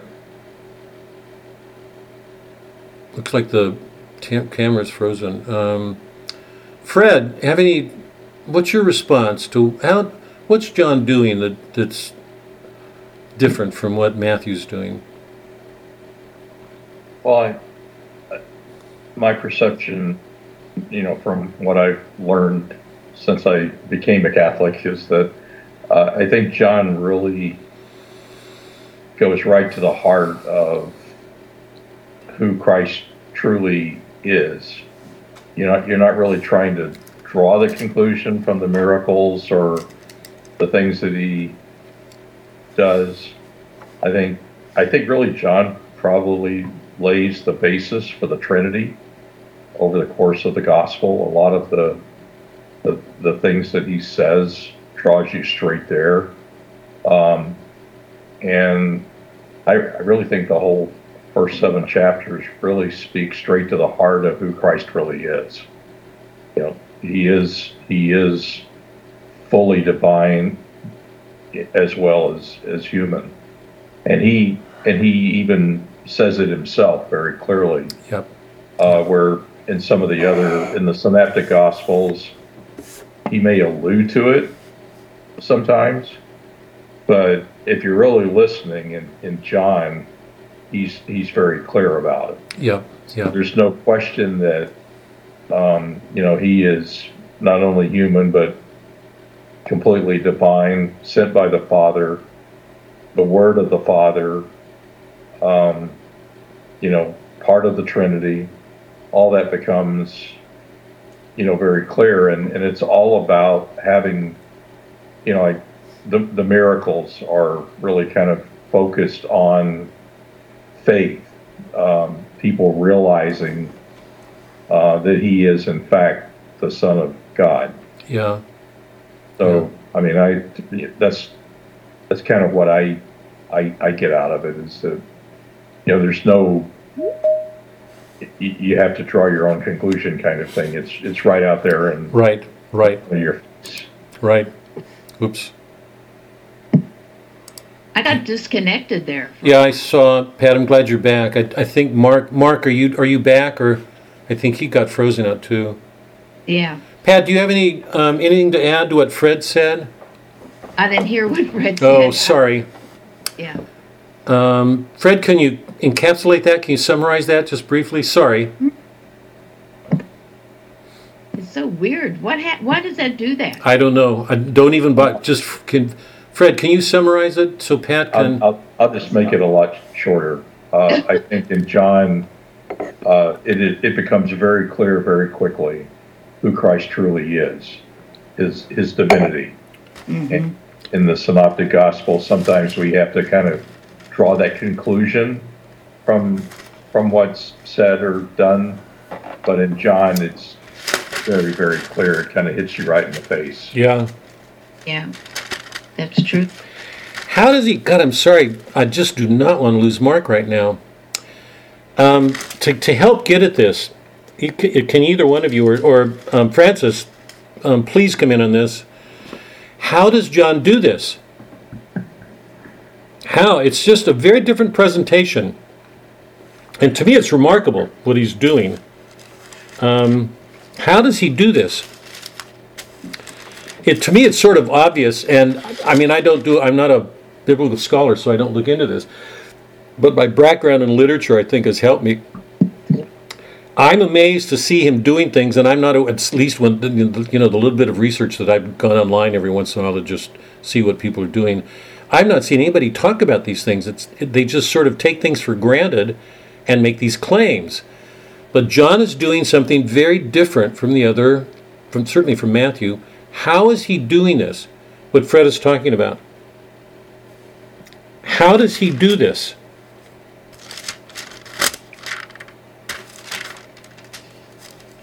It's it's, Uh, it's no, I- almost it's almost through other people realizing what it what it is. He is he is observing the act of faith in in other people, whether it's John the Baptist, the woman at the well, Yep. uh, the people at Cana. He is observing other people, knowing that he is who he is without really having the right to know other than, you know, infected by the Holy Spirit. Pat, go ahead. You had something?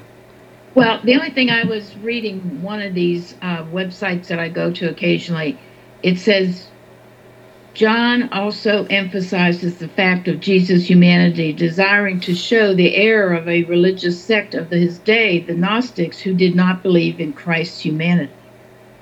So he was bringing out mostly the human part of who Jesus is. Or both. I mean, to Fred's point a minute ago was that he more than Mark, Matthew, and I think Fred's right. I've got a question about these comments on the Gnostic, but that's a bigger. But Fred's point was, and I think he's right, that everything that John does makes clear Christ's divinity. You know, um, but but I think you're right though. This is what this goes to my question: How does John do it?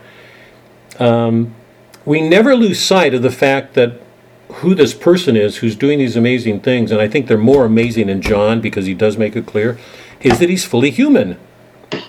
He's so completely human. The Gnostics in that time who lived in their heads, who demeaned the body, would have wanted to downplay that.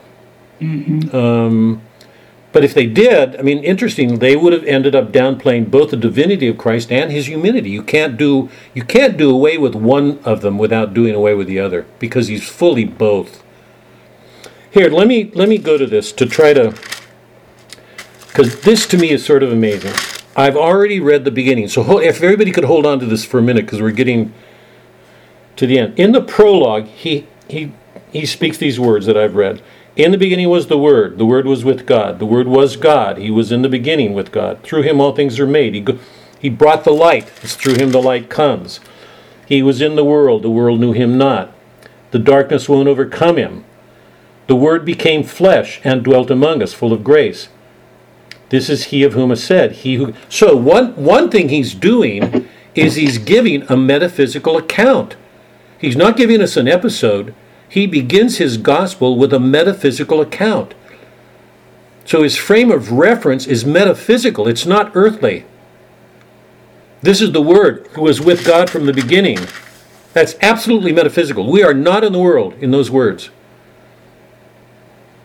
In the beginning was the Word, the Word was with God, and the Word was God. He is in the beginning with God. This is the Son of the uncreated Father. He's with the Father in spirit.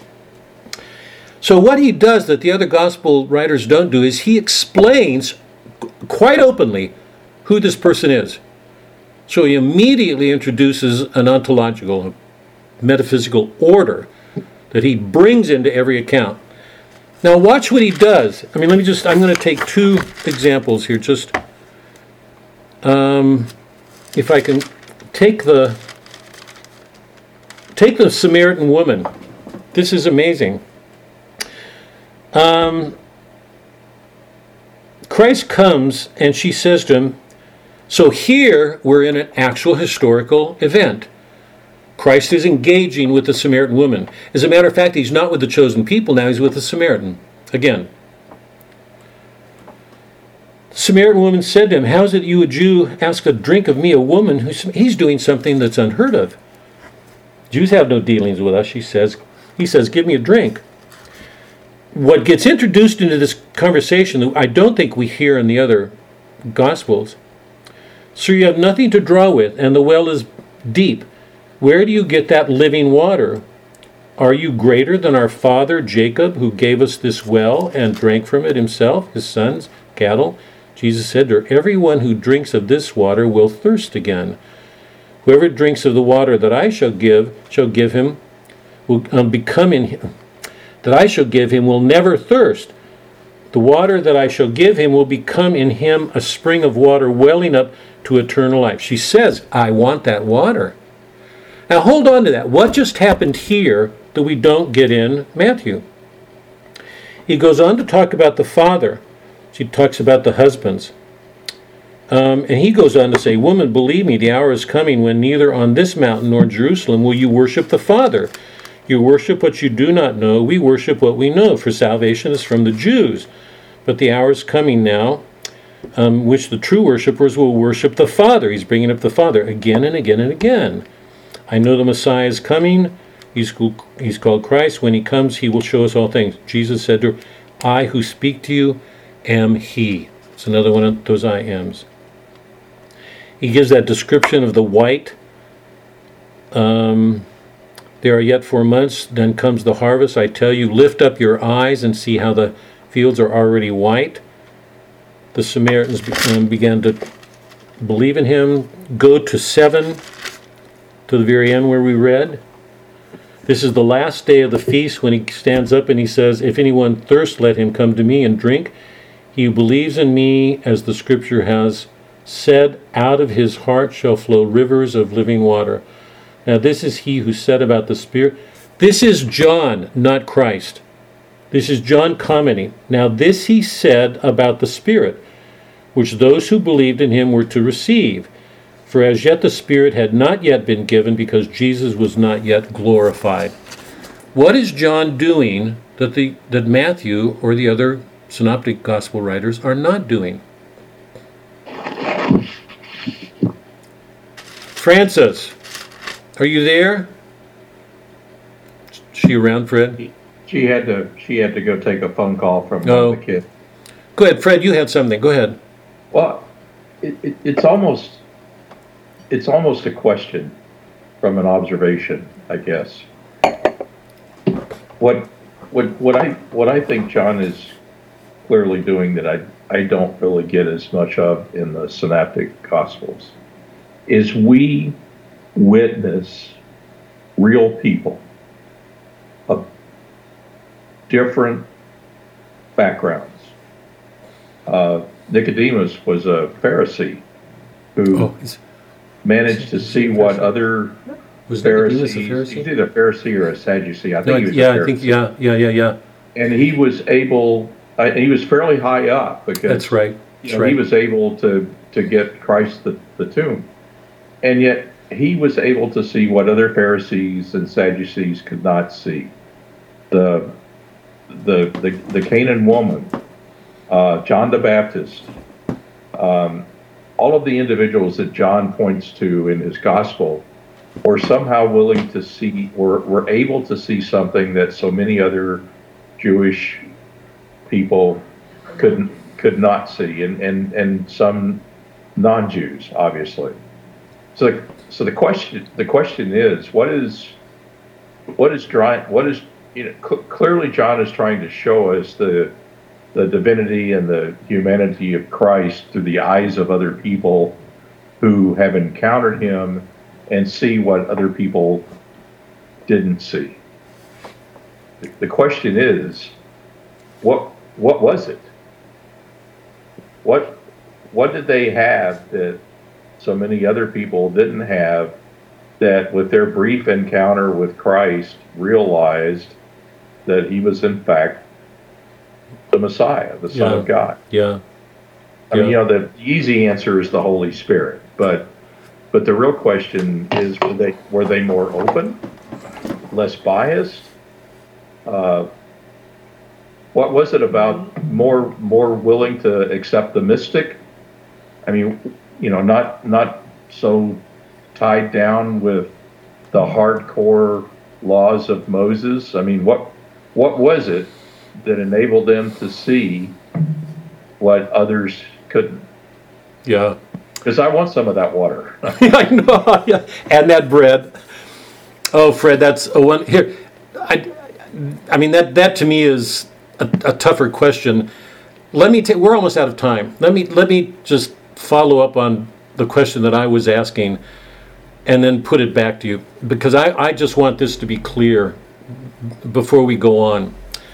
One of the things that John is doing um, is through these exchanges he's he's remember he's writing. He's, he's a reporter. He's representing like a reporter a, a newspaper reporter. He's describing things unfolding. But he does it in a very different way from the synoptic gospel writers. First of all he introduced this metaphysical perspective.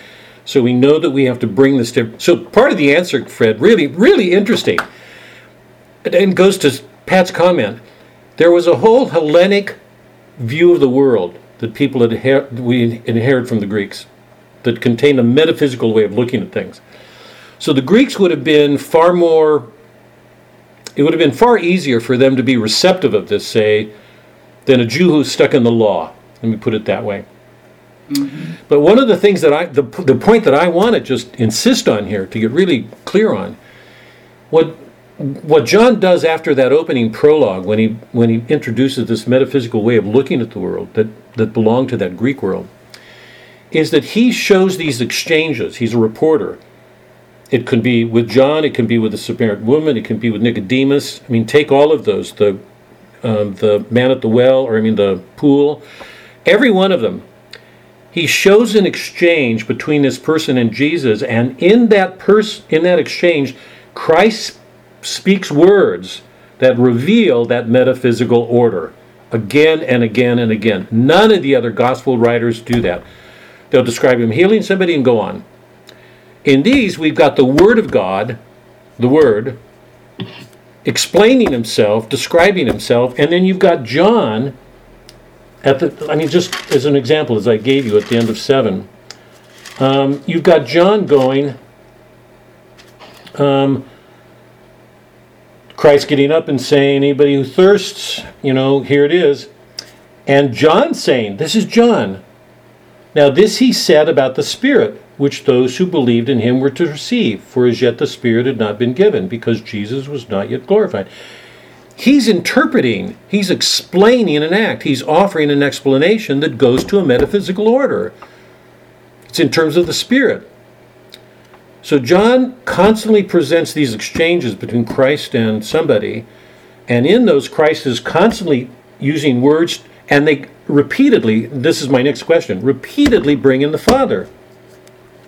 Um, let me just go back to. Um, you could, I mean, you, almost anyone, um, again and again, Son of God, for the Father has life in himself, so he's granted the Son also to have life. Over and over and over again, he keeps talking about the Father. You um, repeatedly. You almost can't turn a page and find it. So, one of the things that John is doing is presenting Christ, explaining himself. This is the Logos, making clear his principle. So he himself is reinforcing this sense of a metaphysical order at work here. Now, here's my question before we go back to Fred's, because I, I, Fred's comment to me is really profound. It's just a really good question. I don't want to duck it here, Fred. But, but before we go there, why does Christ keep framing his answers again and again and again in terms of the Father? Why does he do that? Because it's constant. I think because he's demonstrating that he is in fact the Word of God. That, Sorry, say it again. He's what? that he is in fact the Word of God, and that he Oh. he is basically God speaking to his people. Yeah. Yeah, I think it's a rem- that I, in terms of the way that I'm trying to present it here. He, he It's- it's never. one thing- go ahead, it's one- Fred. It's one thing if a teacher of mathematics tries to teach you how to do math. It's another thing if the person who discovered math is teaching it to you. it is a totally different perspective. Yeah, yeah, So it's one thing for some, it's one thing for a Pharisee or a Sadducee to try to tell you about God. It's a whole other thing when God's telling you about God. yeah, and and yes, and and to yes, absolutely, and to just reinforce this point, he never he never lets us forget that that metaphysical order is always present.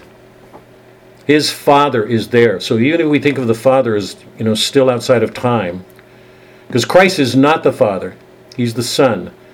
The Father is in His dimension, that He is present. So through this whole seven chapters, we're, we can't read a passage without feeling that everything going on involves this other metaphysical order, always. And Christ is making it real in, in everything He says constantly. He doesn't want to take credit. He, he, he just keeps saying, the Father, the Father, the Father. So there are the, the Father, the Word of the Father, the Word of God is present, which means the dimension of the Father, that whole metaphysical order is present now there. Now, the other question that Fred is asking, which to me is pretty tough, is why does some so let me st- let, well let me ask why do some people see it and others don't but before we do that is everybody does anybody have any questions about what's john doing and how he does it that makes this gospel so different from the synoptic gospels That's just got to be crucial. Because remember, I've from the beginning. Wait, wait, sorry, Pat. Because I've said from the beginning, we have got to learn to read each thing on its own terms. We cannot make it something it's not. This is what John's doing. This is how he's doing it. It just has to be seen, or we will miss so much of what's going on. Sorry, Pat. Go ahead. No, my only comment was pretty much on Fred's is that to me, he's speaking the words that he clearly got from the the Spirit, the Holy Spirit, because he's saying stuff that the other three didn't really say, and so he is much closer. I guess that's God's way of making sure that of all the four getting out there, that it gets to the wide variety and lets him speak differently on through the Spirit is what I would think. And the Father. And the Father, Yeah, yeah. he can't. We, I mean, he asked us to see that Right. there's nothing he's doing, nothing that isn't a reflection of the Father. Right. we so have he to- must have meditated on those words and had it come to him and all that. You know, the wonderful thing to go back to your comment. Imagine a Jewish, I mean, truly, imagine a Jewish audience that had been raised on the Father and knew nothing about the Son. I'm saying this very, very seriously. Imagine a Jewish audience who had been raised loving Yahweh, and increasingly over time moving away from Him because all these traditions that I mean, these are not the real, not not Yahweh's tradition, not the law, the commandments, but these accretions, everything that the Jews had added up that they were beginning to distance the Father. Without a metaphysical posi- perspective that John makes clear that's going on with Christ, could they go back to the Father? And how would the Jews have heard this when their love was the Father and they began to pull away? And everything that Christ is doing, the miracles he's performing, the signs that he's doing, are he's saying, these are all the Father. Mm-hmm. So he's appealing to a Gentile audience who wouldn't be a part of that tradition, but the Jewish people hearing that have, have got to hear a wonderful inspiration for their tradition that everything they believed in is has been real, even if you know it's been distorted. They have a reason now for taking seriously what this man is saying. Sorry, Fred. So to go, and Fred, go ahead. You've got Well, I, it had to be hard for them, right? I mean, they've been punished for years for putting other idols before God, right? And then all of a sudden, here's someone that they haven't made the connection with that's not God, that's, you know, trying to mm-hmm. tell them that he, he, he is of God. He's the Son of God, the Word of God. And I mean, for centuries, these they've been they've been been held captive by the Babylonians. They've been in the desert for forty years. I mean, Yeah. all because they were the know, Roman occupation, They, they were you know they, the Greek occupation. Kind Yeah. of, kind of lost track of things and Yeah. started worshiping other Yeah. idols and Yep. stuff. So I Yep. mean, Yep. you know, Yep. they, they they learned their lesson the, the truly hard way, and I can I can understand in a way how it must have been very difficult for them. And and the question, I guess the question is, why were why were some able to make the transition and and some not? I I think in part that's why it was easier for the Greeks because they didn't have all of that centuries of hardcore Yeah. Brain training, if you will. Yeah. Yeah. Yeah. I mean, it's a big question. perhaps Yeah. Maybe more Yeah. receptive. Yeah. Yeah. Truly. Anyway, Yeah, no, big question always. I remember we had Father John here ages ago, and I was making the point that it would have been easier for the because you know we've done the Iliad, we've done the home, we've done the Greek world. That one of the principal things that we learn in the Iliad and Odyssey is how open some men were to the gods. You know, when when Odysseus sets off, all the suitors they don't pay attention, they don't hear, they just all of wait wait. Um, there's an openness when you think about the Jews saying you don't put an image in the tabernacle because that's idolatrous. That the Greek world, the le- one of the great things about that legacy is that they did give us this metaphysical view that um, helped helped us to connect these two worlds, to bring this and that together. So when Christ is saying all of these things and constantly repeating them and ter- framing them in terms of the Father, I can't hear that without just shaking my head in wonder saying, you know, he he's doing everything he can to make everybody know that other dimension is alive and at work here. Do you see it? Let me stop there, but because I, want to go to give you guys the last word on this because we're out of time. And let me give it to Pat before you come in, in again. But I thought Fred's question was a good one. Why were some of these people, because we're talking about largely about Jews, it, uh, it's particularly if you go to Matthew, because Matthew, you know, Zechariah, Elizabeth, Anne, all of them, Simeon, Anne, um, the, the Pharisees and Sadducees were rejecting Christ right and left. Some Jews were not. Um, why were some people able to see these things, to see that something more was going on right in front of them, the way that John presents it, and others not? I thought it was such a good question. Pat, you have a thought on that before we leave? No, just you know, like I say, it's it's like you say, some like you, everybody interprets something a little bit different from their background, and so what might be an aha moment for me might not be one for somebody else hearing it, and I don't know. I just think they were so ingrained in scripture that anything outside of scripture was like, well, I don't know if I believe all that. And so hearing it outside of scripture and tradition is probably a little shaky for them, I would imagine. Yeah. I mean, one of the things you have to admit here when you look at the people is it's not just that some people are open. I mean, that's a way to say it, it has to be said.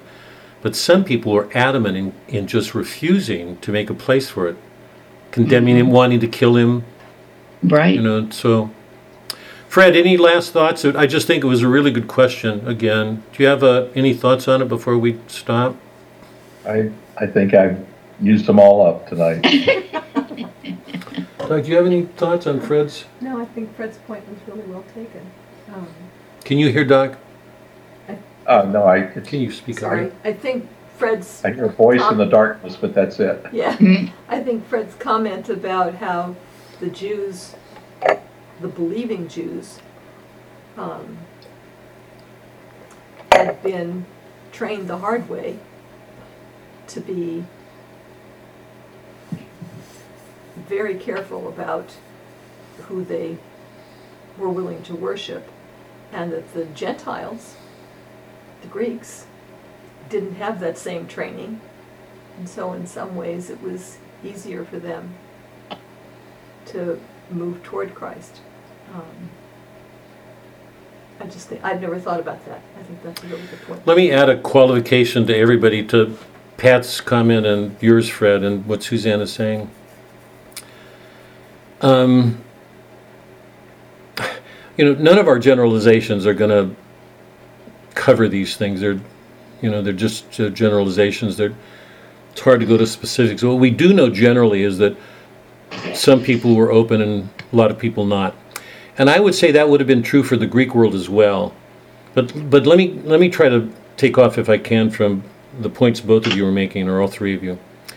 It seems to me that one of the interesting things about um, Scripture, particularly, let's say if you end the, the Old Testament with Maccabees, where it ends, you've got the Greek world encroaching on the Jewish, conquering and forcing the Jews to worship other gods.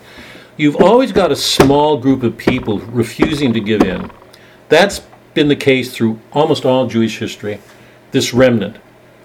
You know, while lots of them were folding and giving into other gods and worshiping other gods and before the deportation and, you know, all that happened. There generally is a small group of people who hold on more tightly, more closely. That I think I think it's fair to say, and I'm, i mean, again, we're dealing with generalizations. I think it's fair to say of the Greek, the Hellenic world, the Gentiles too, that the Gentiles would have been looking for something, but the Greek world um, grew up with a sense of the gods and being open.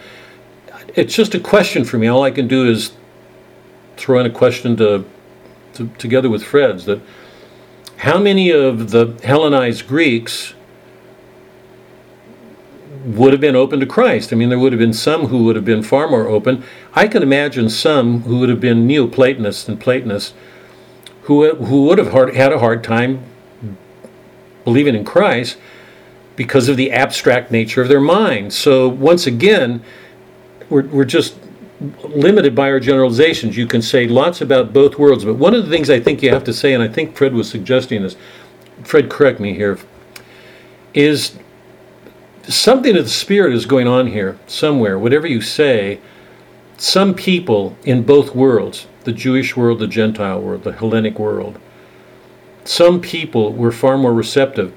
And I'm saying that particularly w- with Matthew in mind and all the miracles, because when Christ was performing miracles, I'm just stunned because you can't read Matthew without having all these miracles. It's very different from John. And you see Jews coming over in hordes. The ordinary common person in in Judah and Jerusalem then, the ordinary people were flocking to him, fl- absolutely flocking. It was the educated people who denied him and, and would only see bad where the other people were seeing something miraculous was going on. And I just wonder how true that is in the Gentile. I can't speak for it, I don't know. But it's interesting to see how ordinary people um, were willing to see the miracles and make a place for them, and how the educated people, particularly the, the, the Jewish hierarchy, did not. They, they had a religious investment to protect. I think that's one of the reasons Paul said the veil has fallen over the Jews, and it's a it's a serious reason for asking the question: Has the veil fallen? Is the veil fallen over the Christian world today? You know, in being open to all that we're learning from John, that that metaphys- there, that nothing goes on in this world, absolutely nothing, that doesn't have the Father participating in it. Is our faith strong enough to see it? Do we see it? And it seems to me that that question is um, intensified, reinforced with John, because the whole point of what he's doing is we can't. He shows Christ through these exchanges. Christ is not teaching. He's these are dramatic exchanges. That's what it's like a play. There are these dramatic exchanges, except in each one of them, Christ explains himself. He's showing there is this whole other dimension to what's going on. So the scene involving the Samaritan woman that we get in Matthew is just deepened, deepened, and amplified here. There was a lot going on that Matthew doesn't show, John does. Um, do we see? Do we see? And, right now, Fred, I'm. I mean, my heart is sort of leaping because because you you know, Pat, you. I mean, you're just joining us, which I'm I'm so I'm I'm being really honest. I'm so glad you're here. Fred's had the patience or endurance to stay with us from the beginning, and you know, I mean, he's he's he brings to it a, a perspective of the hundred books that we've got, the hundred books that we've done together. So there's just a whole larger dimension that John brings because he includes this whole other area. You know, and it, it just it raises the question. I mean, I, I the, the the question that I'm raising: Where's our faith? Do we see it? And along with that, Fred's question: Why do some people see it and others don't? What's in the way? Why do so many uneducated people see it? And why do some? I mean, John's appealing to people who are op- who want a metaphysical view of things, who know that the world isn't enough water, bread. Christ is saying, "I'm giving you eternal water." He's saying, "I'm giving you the bread." These people are hungering for something more that that world is not giving them. And Christ comes into it and offers it to them. Francis just said, Christ said, be like children. Maybe that's the problem. Mm-hmm. We all, we all think we know too much, and we actually know very little. Yup. okay, um, I'm glad for these things. I'm genuinely glad to be doing this. So next week we'll do the next four chapters of John. Okay, and and I'm saying this seriously. Steep yourselves in it. Read it closely. Take time. Um, be glad for it. Take it seriously. read it deeply, and live it. See what you find. See what you find. Okay, you guys. Francis, there you are. There I am. Okay, you guys have a good week. Okay, you too. Be careful out there if the weather is like. Yeah, right, be. Right. Hopefully not. say Okay. more. Stay in.